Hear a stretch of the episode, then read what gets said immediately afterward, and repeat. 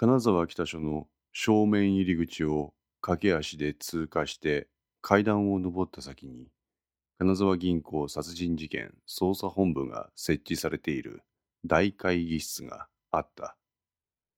彼はその扉を勢いよく開いた。あ、課長。本部に詰めている所轄捜査員たちが一斉に岡田の方を見た。おいおい、どうなってんだ。どうもこうもこっちが聞きたいくらいですよ。課長いきなり姿消すんですから。あ？お前ら所長から何も聞いとらんがんかいや。え？所長ですか？おう。岡田は部屋の様子を見回した。捜査本部長である若林が座るはずの席は空席である。おい、所長は？え？所長はどこやって言っとるんやって。あ、あのー、捜査員は口ごもった。岡田は若林の席のそばの県警本部の捜査一課の捜査員の前に立った。彼は苦虫を噛みつぶしたような表情である。若林署長はいずこに？本部の人間は首を振る。は？だから声でけえってや。なんかわからんけどおめえおらんくなんてからここよう開けとれんてや。え？それって。指揮官不在頻発。現場は混乱しとる。確かに周囲には捜査員のほとんどが集結し、机の上に資料を並べて何かを討議している。普通ならそのほとんどが出払って事件現場で聞き込みに奔走しているはずなのにである。こんなんあんたら本部の方でうまいこと指揮すればいいじゃないですか。てかあんたらはそのためにおるんでしょう。何言っとれんで。人間の配置変わっとらんげんぞお前。あくまでもお前が主任捜査員のまんまや。女に本部の方でちゃちゃ入れれれんやろやお前。金沢銀行殺人事件の捜査本部長は若林署長。わしらはあのお方の指示を受けて動く。以上。それ以上のこと勝手にやったら立件行為やがいやお前。え、そうなんですか。あ？そうなんですかっておめえ。おめえこそ何年で急に捜査本部から消えて何しとってんだよ。こっちは本部との調整で大変やってんぞお前。岡田は本部捜査員にむしろ叱られた。あ、いや、こっそりお前んちに電話しても奥さんは知らん、存ぜぬやろ。おめんちもどうなっとらんやん。あ？なら直接俺の携帯に電話くれればいいじゃないですか。ダメやって言われとるもん。じゃあねえがいや。え？署長からお前と直接連絡取ることは相ならんってお達しやわ。岡田は意味がわからなかった。若林署長は久っちょお気に入りのキャリアや。わしらのんキャリがあの人すっ飛ばして現場引っ掛け回せるはずねえやろ。ったく。さっちょお気に入りかなんか知らんけどいいや。現場ガチャガチャにすっことだけは勘弁してくれま。いや、あの、その、まあ、姿くらましとってんから、よっぽどうめえネタ仕込んできたんやろうな。本部捜査員は岡田の背中をその分厚い手のひらで叩いた。夜の帳が降りた県警本部の通信指令室に一人の男が現れた。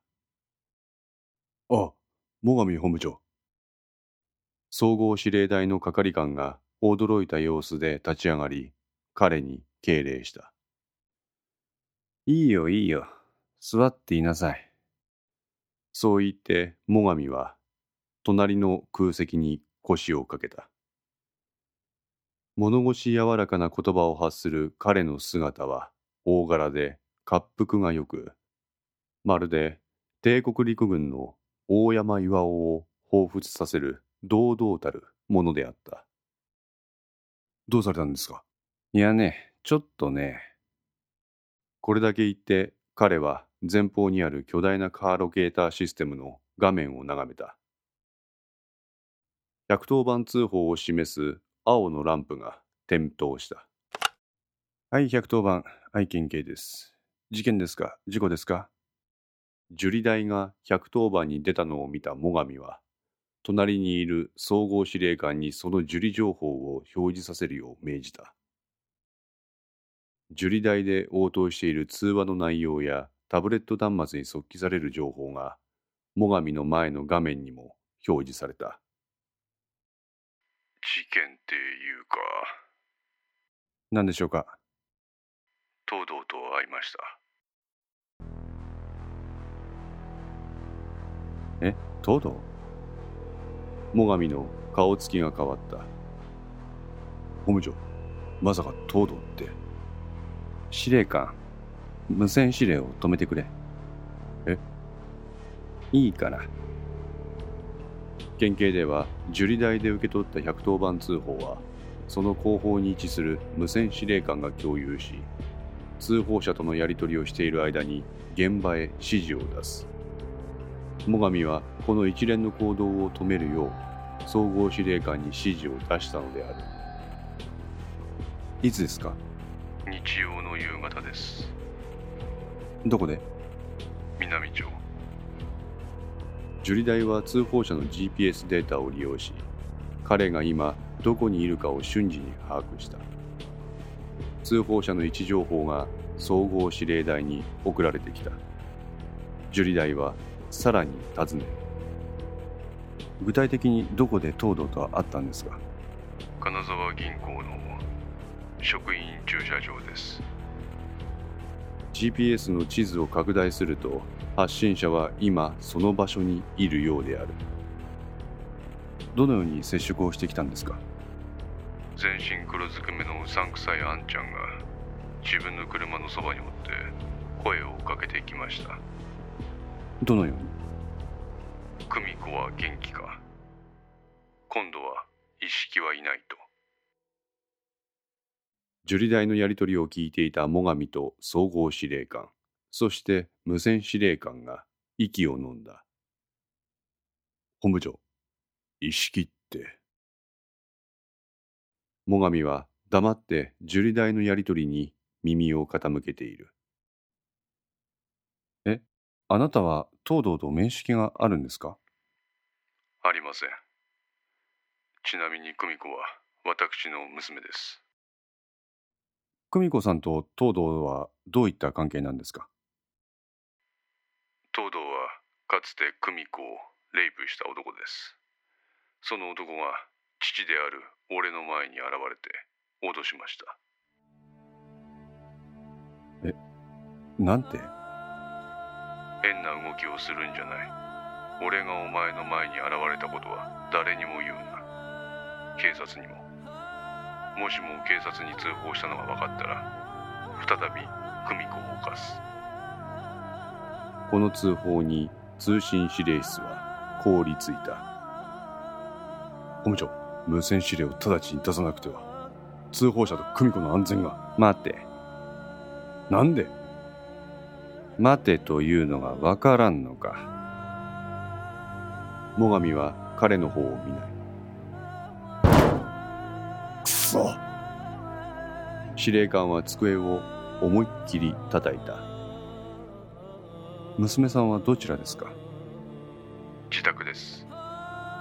住所は？金沢市ぬかが町 さんのにじゅうき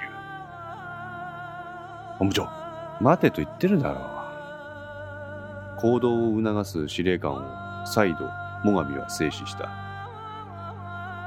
現在所轄捜査員を現場に急行させています。あなたはその場にいてください。娘さんがいるところにも署員が今向かっています。ありがとうございます。お願いします。東堂を何とかしてください。捜査のご協力ありがとうございました。ひゃくとおばんのやり取りは終わった。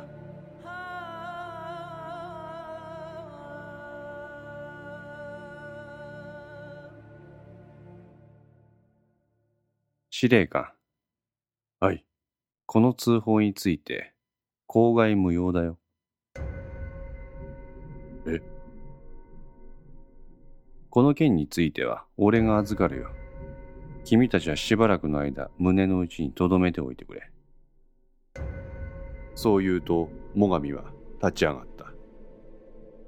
無線司令官、北署につないでくれ。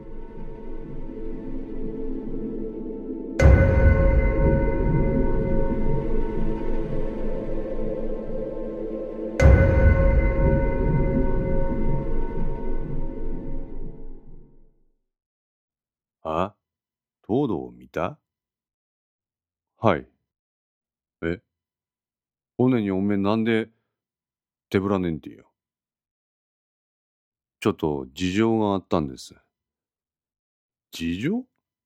何言っとんじゃおめえ。捜査本部ほっぽり出してそこら辺で油売って星見たっちゅうげに連絡もなしで手ぶらでごきかんか？本部の人間は岡田に凄んだ。あ, あ、すいません。素直に謝る岡田を前に、本部の人間は頭を抱えるしかなかった。おい、所轄何やっとんじゃいよ、おい。捜査本部長の所長さんも、その下の捜査一課課長さんも、天でバラバラに好き放題動いて現場ほったらかしかい。まさか、所長が不在とは。またも、本部の人間は頭を抱えた。その時である。若手捜査員が岡田のもとにやってきた。課長、本部からです。あ？課長と直接話したいとのことです。別室にテレビ電話つながってます。ほらほら。所轄のグダグダっぷりに業を煮やして刑事部すっ飛ばして本部長直々のお叱りや。マジですか。岡田はすごすごと若手に連れられて別室へと向かった。別室のモニターには本部長席に座る最上の姿が映し出されていた。岡田はその前に直立不動であった。まあ、座りなさい。いえ、このままで結構です。そうか。じゃあ、そのままでいい。はい。岡田課長だったね。はい。さっき通報が入ったよ。え？何のですか？東堂と会ったって。え？通報者は？山形有常。山形久美子の父親だ。警察に言うなって東堂に言われて今まで黙っていたそうだ。その間、君が山形久美子の警護をしてたんだろ。え、ご苦労さん。あの、本部長はご存知で。どうだい、捜査本部の様子は。あの、若林君はまだ油を売ってるかい。え？やれやれ。名を上げるせっかくの機会をお膳立てしてあげたのに、この非常事態の時に離席が目立つってのは困るね。あ、ええ。岡田君、君が捜査本部長として指揮を取ってくれ。は？一般市民から星の情報が通報されたんだ。可及的速やかに検挙しなきゃいけない。その時に管理者不在だと現場の指揮なんか取れんだろう。あ、あのしかし安易な金牌はやめておくんだ。えっと、言いますと？どこに犬がいるかわからないからね。発生所配備にとどめて、とりあえず東堂の行方を追ってくれたまえ。あ、あの、はい。くれぐれも内密にな。内密ですか？タイミングを見て、こっちで君に指示を出すから、君は所轄の手綱をちゃんと引っ張っておくんだ。岡田は最上の言うことがさっぱり理解できなかった。通報があったというのに、現場は目立った動きをするなというのである。いいかい、失敗はできないからね。こう言って最上は通信を遮断した。何年ってこれ。状況が全く飲み込めない岡田は、その場でしばらく立ち尽くすしかなかった。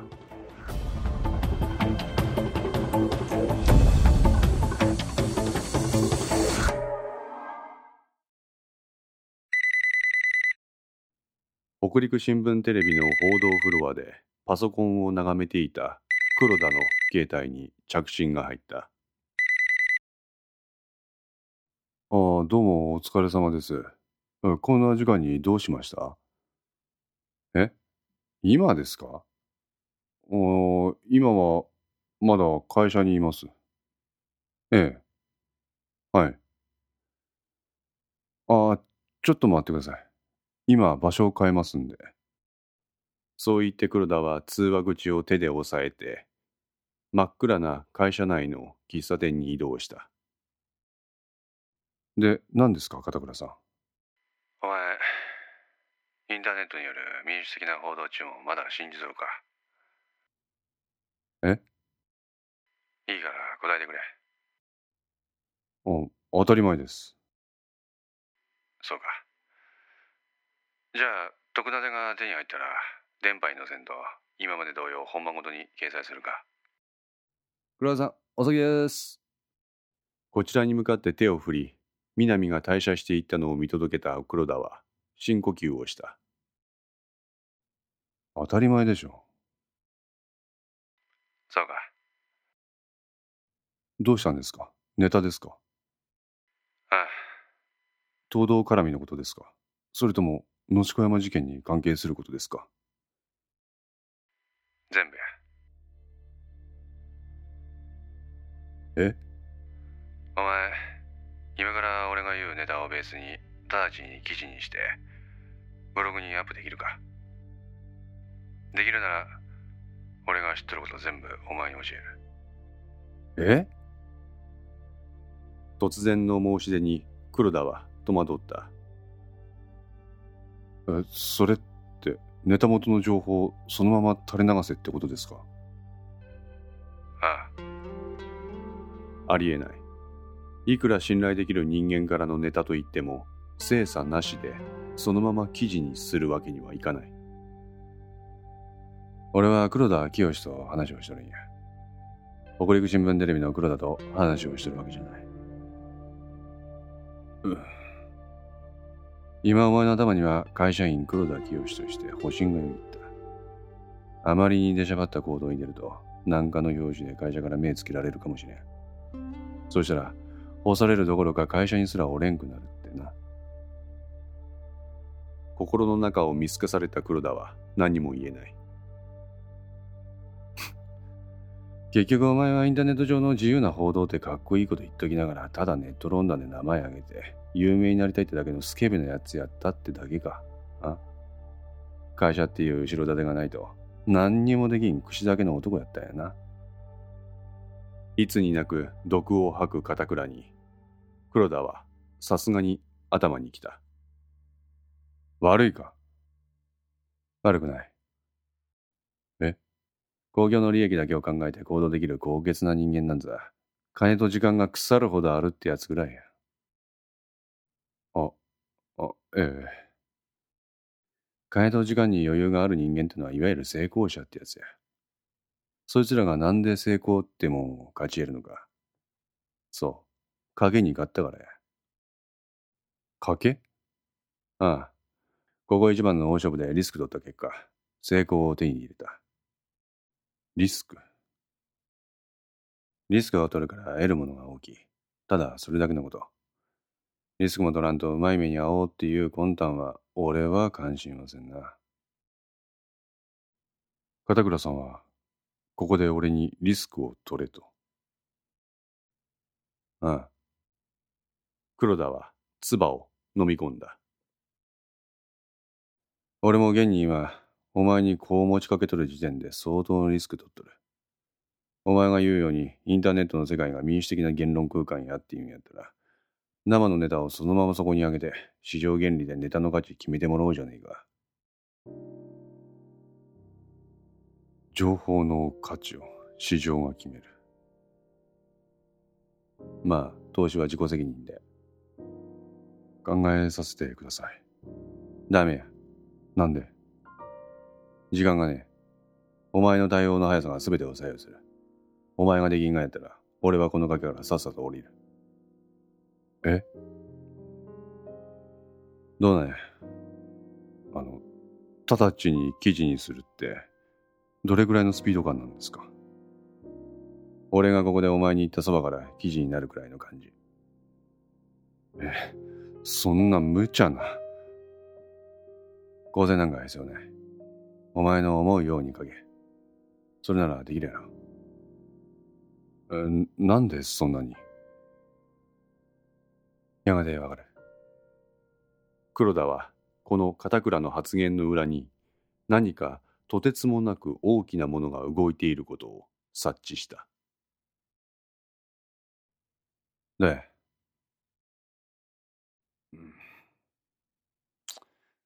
やりましょう。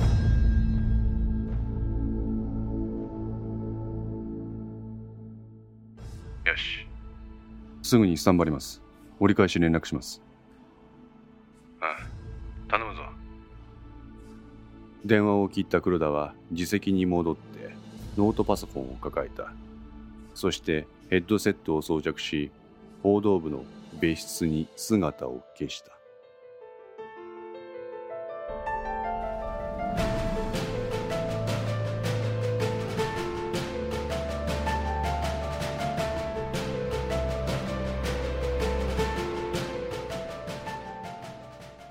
このセンツいかがでしたでしょうか。このお話は毎週月曜れいじにいちわずつ更新できるよう鋭意作成中です。ご意見やご感想がありましたら、ウェブサイトのコメント欄かお問い合わせ、お便りコーナーからお寄せください。皆様の声は私にとって非常に励みになりますので、ぜひともよろしくお願いいたします。お寄せいただいた声には実質ですが、何かしらの返信をさせていただきます。特にお問い合わせ、お便りのところからお寄せいただいた感想などはポッドキャストの中でも紹介させていただきます。また iTunes ミュージックストアの中のレビューも頂戴できれば嬉しいです。それでは皆さん、また来週。ごきげんよう。